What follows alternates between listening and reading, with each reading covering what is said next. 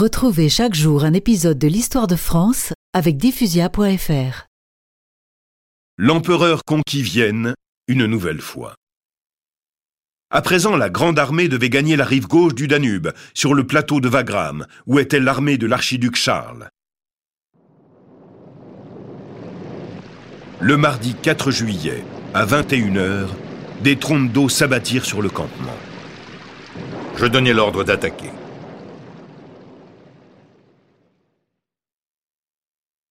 Le jour suivant, Napoléon aperçut à l'ouest, dans le ciel clair, les maisons de Vienne et des milliers de mouchoirs blancs que les habitants de la capitale agitaient depuis les fenêtres pour saluer l'avance des troupes de l'archiduc.